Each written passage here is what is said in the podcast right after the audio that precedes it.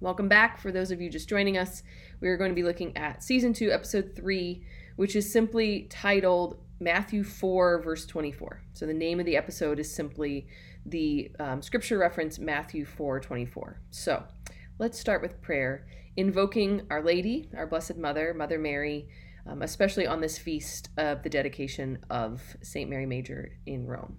In the name of the Father, and the Son, and the Holy Spirit, amen. Hail Mary, full of grace, the Lord is with thee. Blessed art thou among women, and blessed is the fruit of thy womb, Jesus. Holy Mary, Mother of God, pray for us sinners, now and at the hour of our death. Amen. In the name of the Father, and the Son, and the Holy Spirit. Amen. Okay, so let's just jump into episode 3. Again, it's just titled Matthew 4, chapter 4, verse 24. And that verse reads So his fame spread throughout all Syria, and they brought him all the sick, those afflicted with various diseases and pains, demoniacs, epileptics, and paralytics, and he healed them. So I think many of us would have just kind of read over this verse and not thought about a lot about it. Certainly, I wouldn't have thought the Syria line. But here it's so clear, right? He's gone up to the north. We looked at the map last time. He's gone up to the north. And so um, they were walking through Bashan, which is the modern day Golan Heights. And so now they are at the edge of Syria towards um, Damascus, apparently. So his fame spread throughout all Syria. And that's what we see in this episode. So again, it's a reminder to us that so much happens between the lines of scripture, that we have this 30 minute episode on this one verse of scripture. It reminds us of all the stuff that happened in those three years of Jesus' public ministry that are not contained, are not written in scripture. All the stuff between the lines. There's a reason that episode one of season two contained that line from John. Remember, our Blessed Mother gives John that little disclaimer, right? Um, the world could not contain all the books that would be written if you wrote everything about Jesus. And that we find that at the end of John's gospel.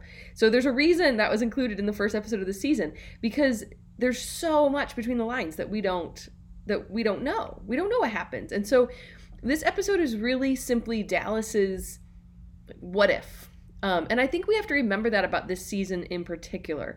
That um, and if you can find it, Dallas did a, a kind of a little a little video it's not too long about the, the, statement of faith of the chosen.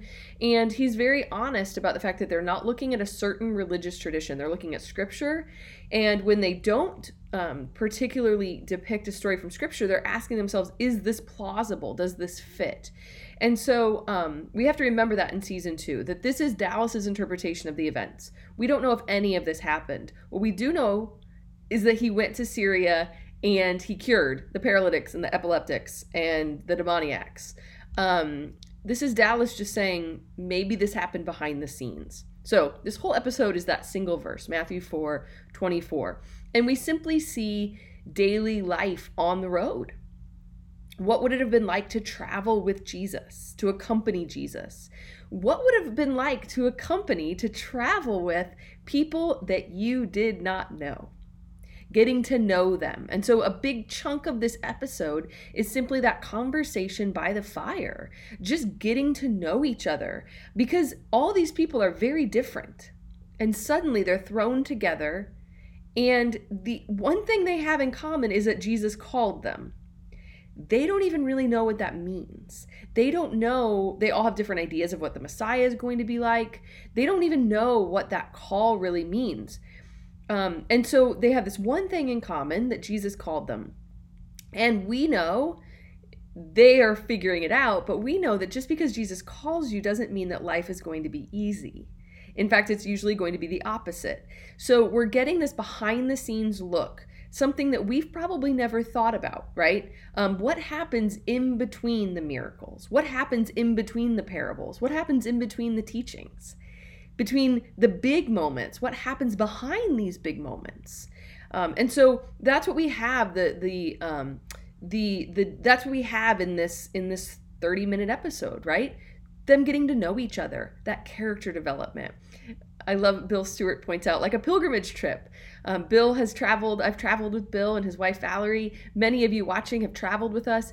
It's exactly like that, right? Like suddenly you're on this adventure and you don't know these people, and all you have in common is that you're on this adventure together. And so there are going to be rough spots, right? You're going to argue. You're going to have tense moments. Why? Because you're people and I know there's been some some disagreement in the chat like was this a good episode because it does remind us and I'm kind of getting ahead of myself. But it does remind us of the church today, I think. And it does remind us that there's too much fighting in the church. But it's also a reminder to us that the disciples weren't perfect, right? As Wendy says, they're a family, right? And so they weren't perfect. They fought and Christ comes not because they're perfect, but because they need him. And I think that's a great reminder for us. So often we expect the followers of Christ to be perfect. Christ was perfect. The rest of us are trying, and that's why he came. And so I think it's a reminder to us. You know, we talked at an earlier, I think it was last week, um, we talked about Peter and whether or not we like Peter. And Peter annoys a lot of people. Well, we don't have St. Peter, right? We have Simon right now.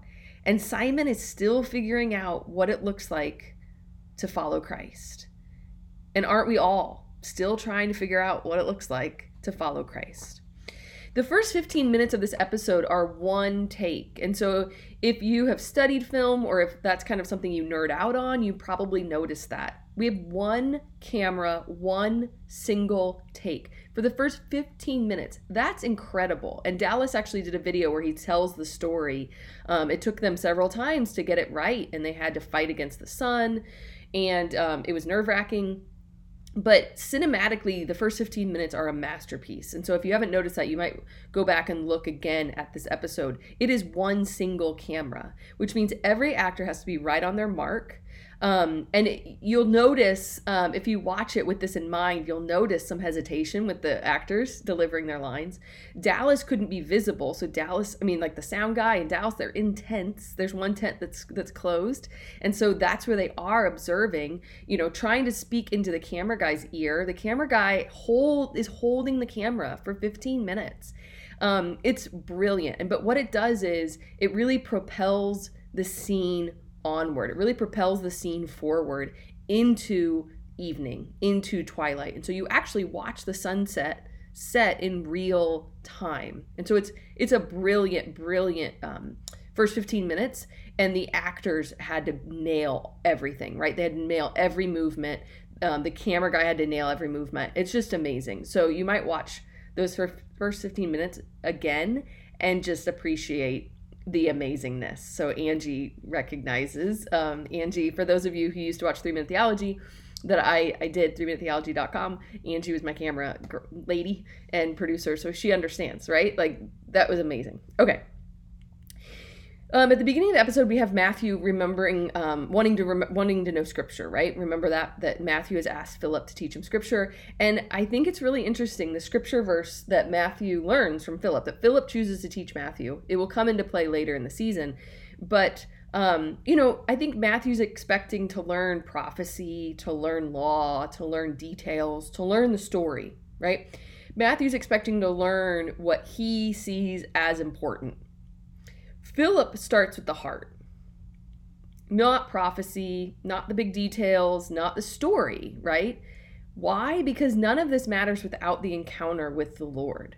And so Philip really starts at the first level, right? He says, you know, if you don't understand the Lord's love, if you don't understand the Lord's mercy, there's never going to be an understanding of prophecy type you know um the law the story and so Philip really takes us back to that what's at the heart, right? Um, Philip wants him to encounter the heart of Scripture. And so he starts him with Psalm 139, verse 8. If I ascend to heaven, you are there.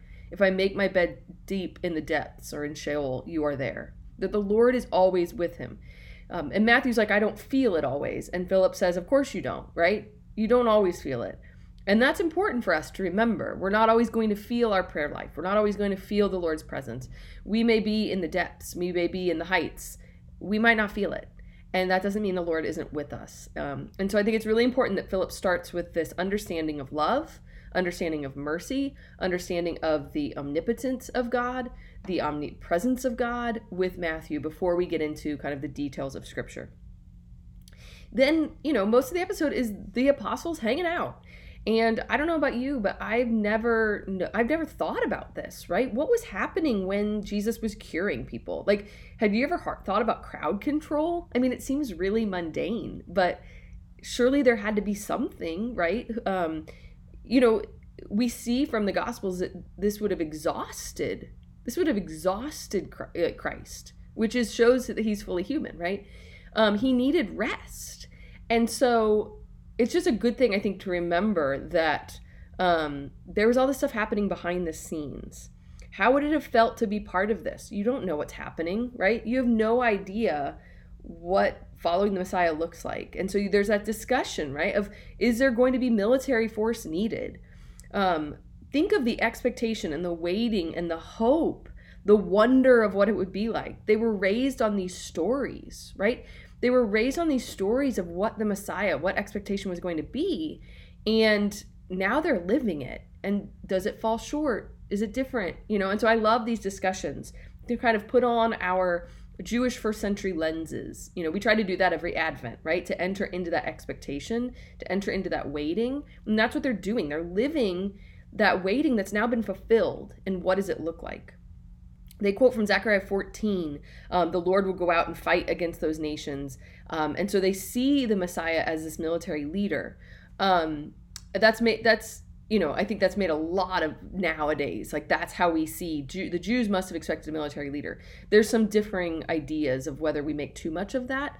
Um, but definitely, Zechariah 14 has this idea of the Messiah uniting the tribes. That's always a messianic expectation to unite the tribes, the 10 tribes that had been dispersed. So we see again and again in the prophets that he's uniting the tribes, he's uniting the tribes. But he's going to unite the tribes in a very different way, right, than might be expected. Um, but that idea, like that those that was all imagery from Zechariah 14, his his feet on the Mount of Olives. Um, and I've written before about um, our Lord actually weeping over Jerusalem. The place where he wept over Jerusalem was on the Mount of Olives. And so, this expectation that he's foreseeing that their expectation is going to be fulfilled, but in a completely different way. Um, and so this idea of, of and but yet he talks about on the Mount of Olives when he prophesies the end of the world in the end of the world discourse. Um, you know, he he makes these Old Testament references as well. So it's mysterious what messianic prophecies are fulfilled in Christ and what messianic prophecies will be fulfilled at the end of time. But that was a Zechariah 14 reference for those of you keeping track at home. Um, John asks very fittingly, I thought the Messiah was supposed to come when we were all holy. We saw this reference as well in season one by Nicodemus. When Nicodemus is teaching um, his students and he's lecturing them, he's admonishing them not to fish on Shabbat, right? And so he says, you know, we have to be holy so that we have to be observant of Shabbat. We have to be obedient so that the Messiah will come. And I think if you place yourself in their shoes, that makes sense. Because if you read the Old Testament, when the Jews were faithful, they were blessed. When they were disobedient, they were punished, right? And so we we have the the disobedience um, punished with exile we have um, we have constantly that cycle of obedience and disobedience. And when they're disobedient they're punished. And so i think it would be natural for jews in the first century to say the messiah is not going to come if we're not obedient. Um, freedom from slavery return from exile happened after they repented of their evil ways. And so i think that's a really natural um, thought of john. Like i thought the messiah would wait until we were holy but Mary Magdalene nails it, doesn't she? Uh, Mary Magdalene says so beautifully, I don't think he's waiting for us to be holy. I think he's here because we can't be holy without him. Um, I mean, what more can be said right there, right? Um, and so we see, we're going to see the apostles grow and mature, not because they have to earn the Messiah's love, not because they have to earn the Messiah's coming, but because the Messiah is going to help them mature and be holy. Um, Wendy asks, I always thought the Jews saw a new David as the Messiah. So both and they also, um, so they were expecting a um, return to the Davidic kingdom, um, which many people would say needed a military um, a military saving from Rome, right? A military um, defeat of Rome. They also, and we don't talk about this enough, they also saw the Messiah as a new Moses. And we we don't talk. I don't think we talk about that enough. We kind of focus on the military side um, of the Messiah expectation without understanding that they were expecting a prophet like Moses, a new Moses, and um, I actually wrote about that last week on integratedcatholiclife.org about this new Moses that in John 6, we see at the multiplication of the loaves. They recognize this is the new Moses. John is the only one that makes that connection between the multiplication of the loaves and the prophet, which they were referring to the new Moses, a, a reference to Deuteronomy. John's the only one that makes that connection. Why?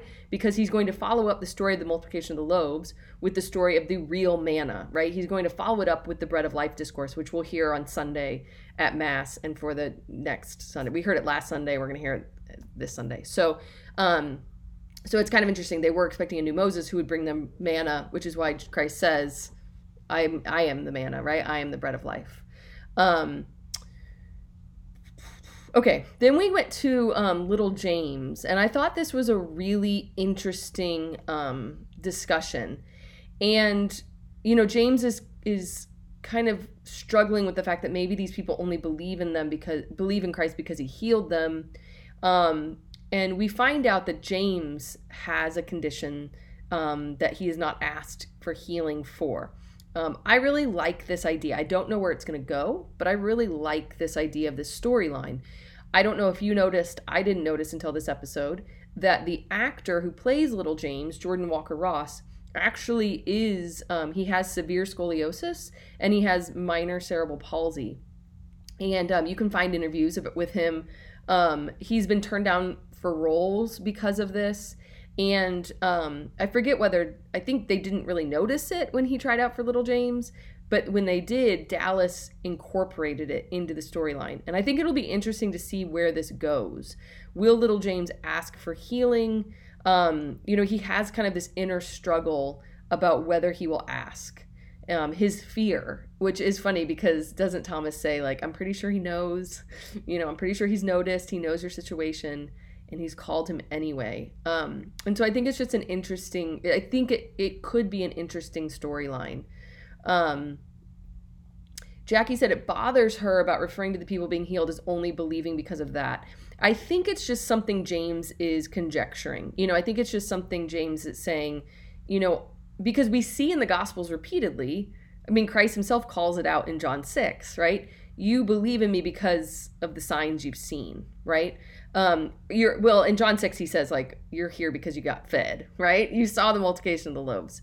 Um and we have moments in the gospel where he knows they're just testing him for signs and he won't he won't heal them. So we know people probably just gave came to jesus for healing.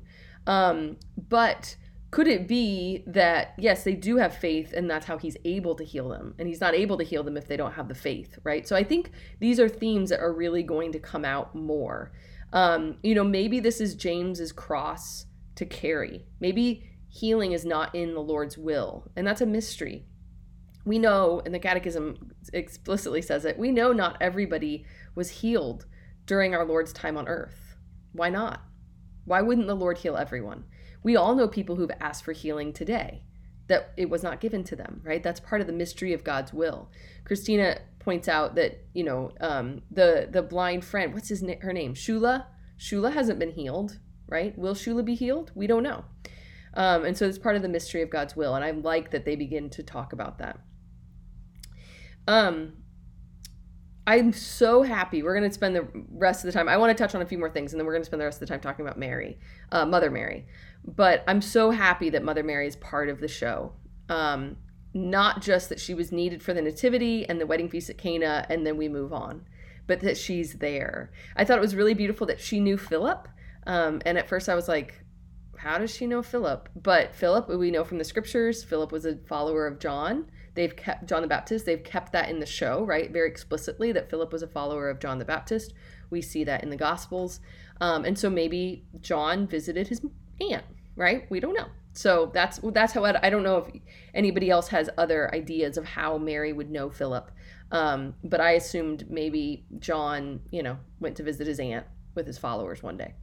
Um, I love how Mary referenced Joseph the worker.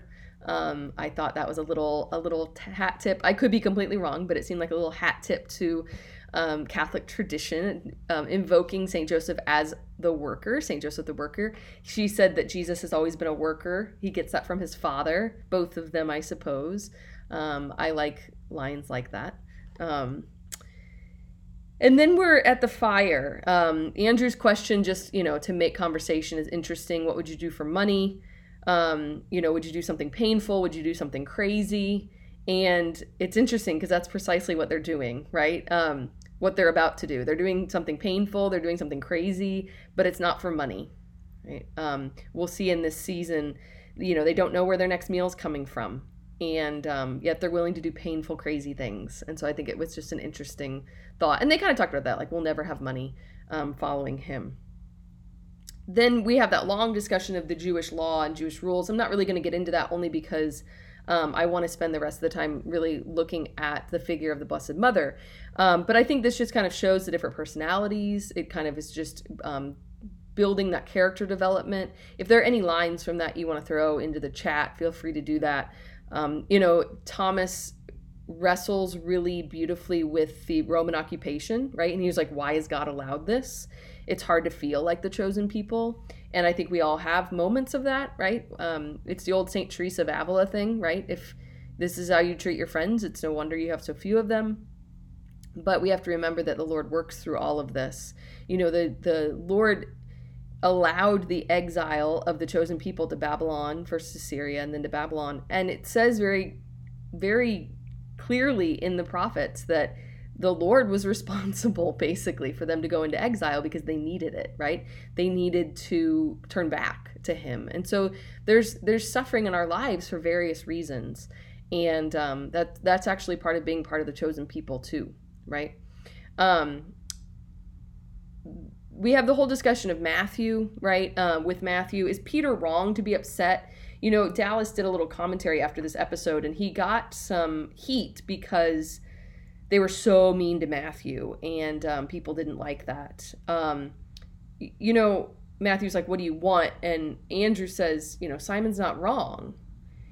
You owe us an apology." And you know, I think it's important to remember Matthew hasn't apologized, and whether he should or not, we could debate that but it has to be difficult to live alongside him. And so we, we kind of get that from thomas who's like you know my, my livelihood was taken away in taxes right? I mean he caused them great suffering. We can't forget that. Peter was afraid he was going to lose everything. He was about to flee to egypt right? So i don't think we should gloss too quickly over what would come living with matthew when he hasn't apologized um, should he apologize? We don't know. You know, John points out Peter hasn't apologized either, right? And Peter almost turned, you know, Peter was going to be in league with the Romans too, right? And so um, it's just an interesting, I think, dynamics. And we aren't, I like how it's challenging us to really see the apostles as people. I really like that. Um, you know, they ask him, Do you even know what it's like being Jewish? It's so real. Um, you know, to be Jewish meant to suffer and um, you know we're all suffering together. And you know there was that reflection i forget whether it was thomas or peter that if we all wait a little longer we'll have rescue because we're chosen. Um, oh that was it was peter and peter went on that rant.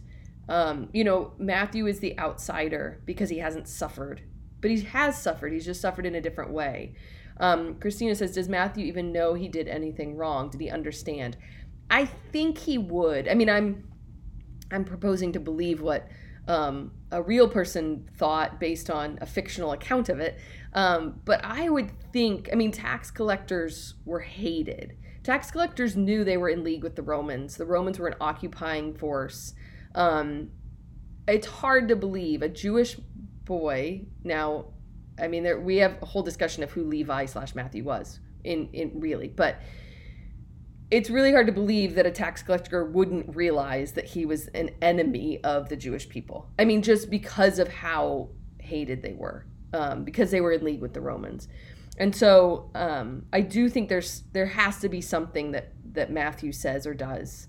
Um, so it's just an interesting again. Um, but when we um, Oh, that's true. Okay, so Christine is pointing out that, you know, Matthew is autistic, and so one of the struggles is to understand how people feel. Um, and I think that's that's what this is all bringing up, right? I mean, I think he has to come to grips with how he's hurt people. Peter also has to understand how he's hurt people. And I think we can all see what biblical story is set up with Peter's quote repeatedly I should I will not forgive, right? I won't forgive it. I'll never forgive it. Can we see a biblical story coming? Can we see Peter asking the Lord a question before too long? How often must I forgive? I think we're setting that up. Um, so let's talk about the Blessed Mother in the last um, time we have, the last half of this. Let's talk about Mary. I love this fireside conversation. I love that they're asking her questions. This feels very, very real to me that the mother of Jesus would be there and would be accompanying them, would be helping them fall in love with Jesus even more. To me, this is who Mary is to us, right? Um, if you ever have a non Catholic ask, you know, why is there devotion to the Blessed Mother? Number one, it's scriptural, right? All generations will call me blessed. That's in Luke's gospel. But Mary helps us fall in love with Jesus. Um, and so I think this is, to me, this is a very Catholic part of the series. This is a very motherly part of the series. This is a very Marian episode after this episode aired, um, an article came out that said this episode was blasphemous against um, our Lord and the Blessed Mother. And um, I read the article. I think the priest who wrote it is coming at it with the proper intentions, with good intentions. But I disagree that this episode has major blasphemy against Mother Mary. I really loved the portrayal. Uh, I really thought this was a Marian episode. Okay. So we have the setup of Andrew's honest vulnerability. I love that. Um, you can tell, like every episode, I'm like, I love when this person's honest. I love when this person's vulnerable. Um, I think we have so many masks and and um, facades in our world today that when someone allows that mask and that facade to be dropped and to be honestly vulnerable, I I love it. So and it's Andrew's turn to do that. And Andrew's just very honest. Like, who am I to be called by the Messiah, right? Um, why me? And he's like, I'm not a hero. Am I just pretending to be like the great people of the Old Testament? I mean, think of the people, think of the stories they grew up with, right? Moses and Abraham and David and the judges. And Andrew's like, I'm not like those people, right? He says, I know I'm not great I know it even more now being with Him. That is humility. That's what we call the virtue of humility, right? Um, recognizing I've been called, and so there's something here, right? Um, false humility would be like, oh, I can't follow you, I'm not good enough. Andrew answers the call, but he recognizes that he's not God, right? He recognizes that he's not great. This is the virtue of humility. So I'm not offended that Mary is honest as well in all of this. Um, I went back and watched it several times. She never overtly says she sinned. She never even actually says she made mistakes. Now, I could have missed it. Um, and so if I missed it, feel free to correct me she said, How do you, what, she, so Ramah is talking about feeling pressure and making mistakes. And Mary says, How do you think I felt? She didn't say she made a mistake. How do you think I felt? She says she felt pressure. Now, is this something a sinless person would say? I don't know. And I think that's where we have to, like, we're paralyzed, but there's only so much we can know about Mary's heart and mind because none of us are sinless. none of us are sinless. None of us were conceived without original sin, right? We all are conceived as a son and daughter of Adam and Eve. We all have wounds. We all have big holes that's called original sin and is concupiscence, okay? So none of us know what it's like to be sinless. So anything we guess about Mary's heart and mind in some ways is a theological, like theoretical exercise, okay? Um, but I really saw in Mary's admission this honesty. Um, she's humble, and we see it in the Magnificat, right? We see it in the Magnificat. Her her understanding of the great call and that all generations will call her blessed, but this understanding of who she is, right? And that she required a savior, which we sometimes miss, right? Um, and when she says like Jesus reassures her, right? God always made me feel like I shouldn't be burdened. That she shouldn't feel pressure. I don't know that that just felt very real to me. Um I think sometimes we fail because we're trying to hold on so closely to the fact that Mary was sinless her entire life and she was. We end up making her omnipotent. We end up making her omniscient. We forget that she is fully human. Think of the finding in the temple. You think she wouldn't have felt pressure at the finding of the temple? Do you think she was just sitting around being like, oh, I know we're going to find him after three days? That's not what scripture tells us. Now, that wasn't a sin. Losing Jesus wasn't a sin. Mary didn't sin. But she didn't know where he was and she must have been worried, right? And so I think when um, one of the one of the complaints that this priest had about this episode, I, I just think it falls short. Like I, I don't think in that dis- in that discourse she said she sinned. Um, nothing about it was easy. It wasn't in my hometown. My mother wasn't there. When Joseph handed him to me, it was like nothing I expected. It was like everything I had heard about having a baby, but I thought this would be completely different. Okay. Wouldn't so okay, so I I I'm sorry that this part's so controversial. Um, and I actually wrote out the entire script. Um, so maybe I'll just read it because I think we need a good um, refresher. Um, I had to clean him off. He was covered, he needed to be cleaned, and he was cold and he was crying and he needed my help. My help. A teenager from Nazareth.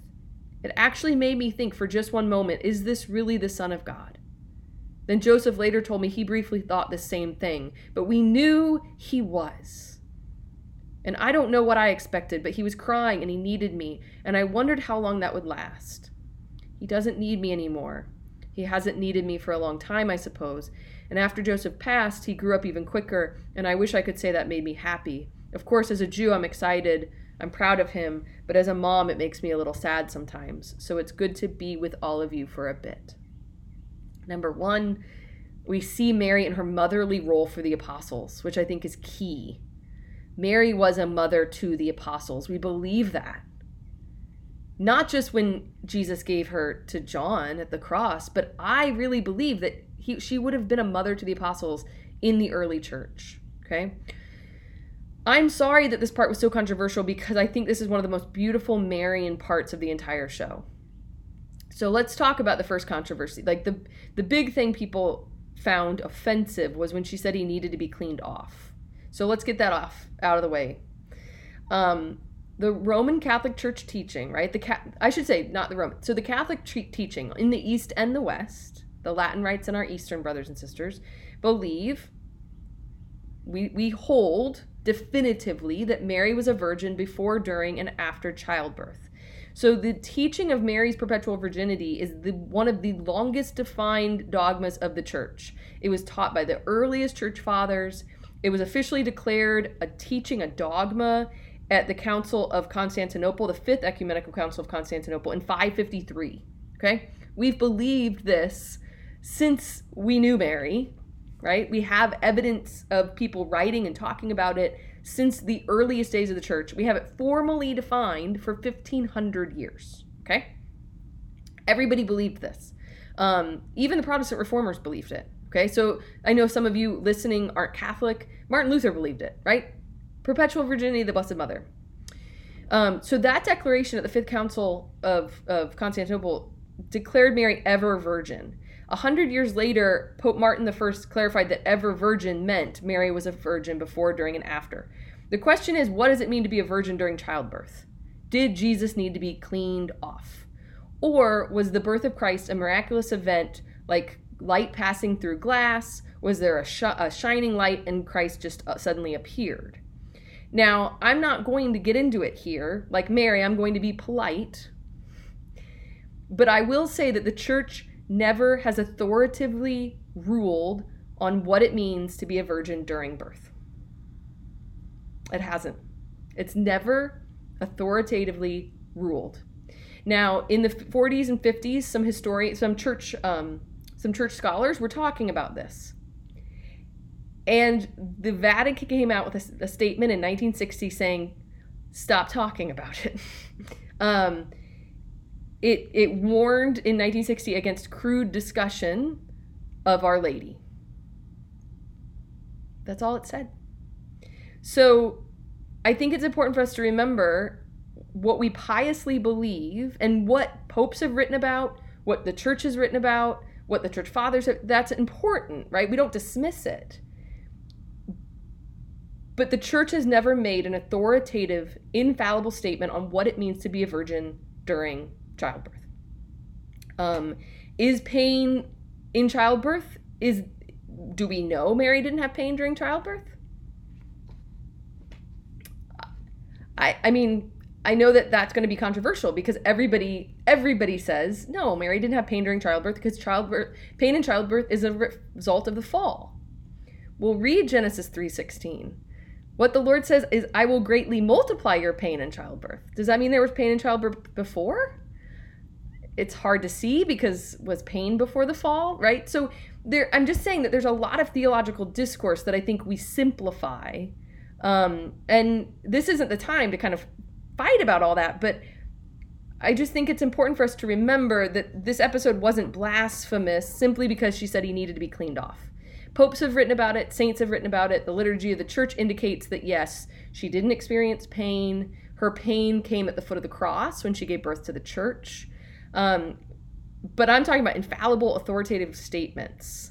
Um, and even if the childbirth was painless, does that mean Jesus didn't need to be cleaned off? We don't know, right? Um, and so we don't we don't know and so i think um, it's important for us not to get distracted by this i don't think it's right to to say this is blasphemy against her virginity um, another comment that this priest made was um, that she doubted notice she said the thought crossed her mind. Perhaps she was in wonder not in doubt right? The same wonder that she said how can this be since i do not know man? Perhaps that same wonder is, oh my gosh, God is a baby in my hands. Do you think that if you were in this situation, you wouldn't have this wonder and awe that, oh my gosh, God is a baby in my hands? She never says she doesn't know, right? She never said she didn't believe. She said a thought crossed her mind and then immediately said, but we knew he was. John Henry Newman famously said, 10,000 difficulties do not make one doubt. Just because she may have had difficulty with this mystery doesn't mean that doesn't mean that she doubted okay? So i i had a problem with that as well. Um ooh my uncle mark said jesus was like us in all things except sin. Wouldn't this apply to his birth? That's a very that's very, very interesting, right? So, one thing I think we need to remember is that it was a real birth. So, I think to, um, and some of this comes from the Proto Evangelium of James, which is a Gnostic gospel, which tends towards Docetism, um, the idea that Jesus was just apparent, like just appeared as a man, but he actually was only God. That's a heresy. Um, and so, this kind of Gnostic Docetism that Jesus, it looked like Jesus was a baby, right? It looked like Jesus was a man, but it was all show. The church does say that the birth was a real birth. What does that mean? We don't know, right? Um, and so this is, these are important conversations to have, but I love this scene because I think it's very real. It treats Mary as a mother, right? Bill Stewart says, being amazed is no sin, right? Christina, you um the other on Sunday you pointed out I don't think questions and feelings are sins. 100%, right?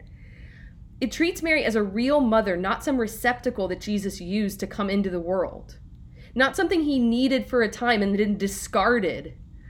That's how we treat Mary sometimes. In fact, a lot of our Protestant brothers and sisters sadly treat Mary that way that he needed a mom because he needed to come into this world, and then it was okay, we don't need you anymore. And then, you know, hasta la vista. And because he says, like, who is my mother? rather than those those indications of who is my mother, who are my brothers, who are my sisters, and blessed are those who hear the word of God and keep it. Those those two admonishments, I'm using air quotes for those just listening. Those are actually reminders to us of why Mary is so holy because she heard the word of God and kept it. Because she did the will of the Father, right? She wasn't just a receptacle that he needed for a time and discarded. He she was his mother. And I think this episode so beautifully shows that she was a real human woman, not a holy card, not a statue, but a woman, a mother. Put herself put yourself in her place. For those of you who are moms, this is easier, right? Um, I have to say, I wasn't surprised that the blog post was written by a priest who probably, I don't know, has he ever held a baby in his hands? I don't know. A mom, I don't think, would have written that because a mom understands what it is to hold a baby and think, holy cow, this baby needs me. Um, I took her remarks, this is great. I took her remarks to mean that she was in awe how normal God was. She didn't know what to expect during her pregnancy, and now she sees she's going to have to raise a little baby boy, right? And she's struggling with that. And that's okay. That's not a sin. That makes her human. This baby, I mean, every mom holds the baby and thinks, I have to raise this thing, right? I have to keep this alive. This thing needs me. I think it would have been natural for Mary to think it was going to be different because this was the Son of God, right? Surely there's an angel here to help me. Surely there's an angel to do the laundry. Surely I can't mess this up. If I mess it up, what happens to salvation? You don't think these things were going through her mind? Um, she's a human being. And so often we either make her a receptacle or we make her a fourth person of the Trinity. And she was neither one of those things. The feelings she was feeling were real. They're the feelings of not just the mother of God, but the feelings of every mother. It was not what she expected, because how could anybody know what to expect? Um, we don't believe in a Jesus that was born and immediately started walking and talking, right? We don't believe in a Jesus who came into this world at the age of 30. We believe in a God who spent nine months as a fetus. We believe in a God who was born, a real birth, albeit miraculous, but a real birth.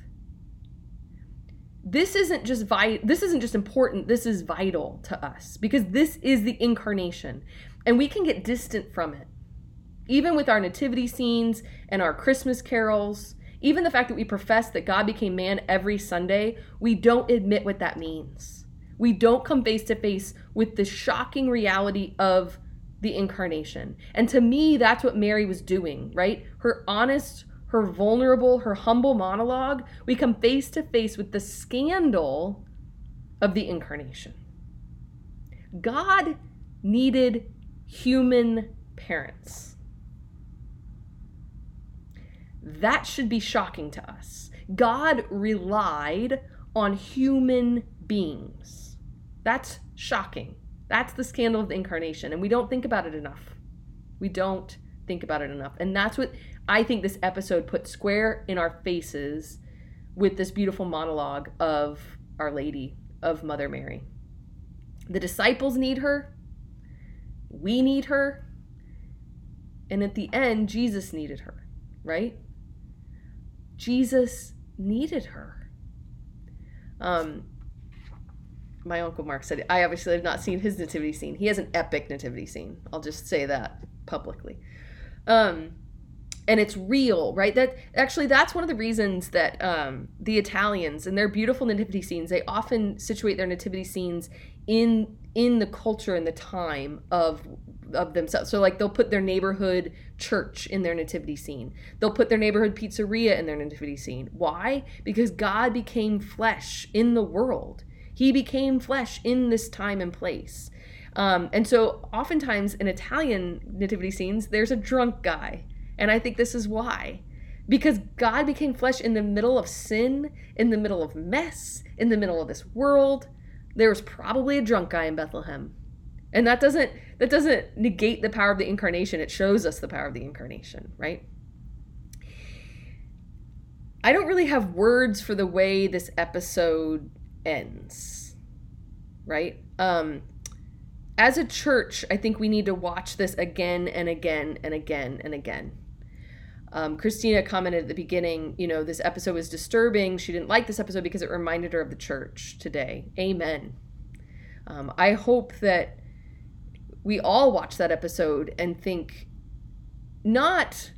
I think it's easy to say like to see other people in this in this discussion, to see other people in this fight but I hope we watch it and see ourselves in the fight too. Um, we are so often those disciples fighting, those disciples becoming preoccupied with other things, losing track of what matters, holding grudges, stuck in our pride, that we forget Jesus. Those apostles forgot Jesus. Um, I think the end of that episode was so powerful as you saw so clearly what happens when we get when we're fighting, right? Mary was just kind of standing watching it all happen. Um, Mary was the first disciple. Jesus can show us how to live, but only Mary can show us what it looks like to follow Christ. And I think she showed us that in this episode um, to wash his feet, to wash Jesus's feet. Um, and we won't get to wash Jesus's feet, but we'll get to wash the feet of those around us, right? Um, symbolically. I think it ends so beautifully in silence because sometimes we talk too much. And sometimes we get lost in our own arguments and our own grudges that we've forgotten Jesus and we've forgotten what it looks to serve him. We've forgotten what it looks to to love him. And Mary shows us that in this episode. Mary reminds us of what matters. All that matters is Jesus and serving Him. And for us, that means serving our neighbor, not getting lost in petty arguments, but serving our neighbor in mercy and love. So that's all I have. So you got some rants about the Blessed Mother. Um, you got some, not about her, but about misunderstandings about her. Um, we got a good lesson at the end, a good reminder of our vocation as Christians. Um, mm, my mom said, "I'd like to know which of the writers has such a close relationship with Mother Mary." Me too. I, I would think a lot of times, um, if you're really entering into the Scripture and you're really asking Jesus to help you fall in love with Him, I would like to think that you will fall in love with His mom too. Um, you know, Maximilian Kolbe said, "You can never love Jesus too. You can never love Mary too much because you'll never love her more than Jesus did." And um, I like to think the opposite's also true right? To fall in love with Jesus means to fall in love with Mary. Um, Christina pointed out his exhaustion was another sign of his humanness, right? Yeah, absolutely. That that would that would exhaust him. He was truly human. Do you think Jesus knew about their conversation? You know, we find in scripture that sometimes Jesus is limit like he chooses to be limited in his human nature. Um, so Jesus isn't always omniscient when he's walking on this earth. Sometimes he is. He often reads the hearts and minds of people, um, but sometimes he's not omniscient. And it's because in his divine nature, he's chosen to be limited by his human nature. And that's the mystery of the incarnation. So sometimes he can read minds, but, you know, he'll say something like, only the Father knows the day or the hour. Doesn't mean that Jesus didn't know when the end of the world was. It was a showing that he was limited. He chose to be limited by his human nature. Um, so I don't know whether Jesus knew about their conversation or not. Um, if anything, he was tired and didn't want to get involved. he just wanted to go take and you know go to bed. Um, yeah, how quiet it got when footsteps were heard in the distance coming closer. Right? They immediately knew. Right? They could all sense that they had lost their focus. That they had lost their focus. So. Any other questions, thoughts, comments as we wrap up? Um, again, thank you all for watching live. Thank you for um, participating in the comments in the chat. I know many of you watch these YouTube videos later. Um, we had several people binge watch all of season one over the last few days, which is great. And then a lot of people listen to the podcast on Apple Podcasts and Spotify. Um, if I can be shameless and uh, throwing up a, a, QR code here for those of you watching on YouTube, if you scan that with your phone, it takes me it takes you to my Patreon page, um, which is helping me continue to do these. Um, this really is part of my job right now, and I love doing it, and I love um, writing them and watching the episodes and prepping for this. Um, but that little QR code um, does take you to my Patreon page where um, you could be a monthly supporter. And those who are monthly supporters of a certain tier, we do this once a month with a Bible story or with some passage of scripture, and we have an online Bible study with some discussion. So those are, are lots of fun too. So um, patreon.com slash Joan M. Watson um, will take you to my Patreon page. Um, Christina says, just when I think I don't like this episode, the filmmakers do something awesome like the ending. Yes. Um, I have to admit, I'll say season two, I don't, um, I'm not as crazy about it as I was season one, but there are really fantastic moments. Um, and I think the ending was, was really strong here. Um, and I really loved it. So. Okay. Um, Dan says I've been surprised how many mention how I mentioned the chosen and many have never heard of it. Yeah, we have to spread the word because I think there's so much potential for um, evangelization for people just falling in love with Scripture. Dallas has always said that you know the chosen isn't about just the chosen. The chosen is to draw people to Scripture, and that's important. And so we need to spread the word about the chosen, not because of the chosen, but because it helps people fall in love with Jesus. Um, it'll help people pray. So tell people about it and then um, encourage them that if they watch The Chosen or if they haven't, like after they watch it, come watch these little commentaries and maybe they'll, you know, appreciate something different about the show or they'll have, you know, different thoughts um, after our discussions. So thank you all for joining us today, tonight, and we will be back on Sunday to look at episode four. Um, then we'll be halfway through season two. So join us on Sunday. And if again, if you can't join us live on YouTube, you can always um, watch them archived, or you can listen to Joan's take on the Chosen Apple Podcasts or Spotify. So, okay. Good night, everybody. God bless.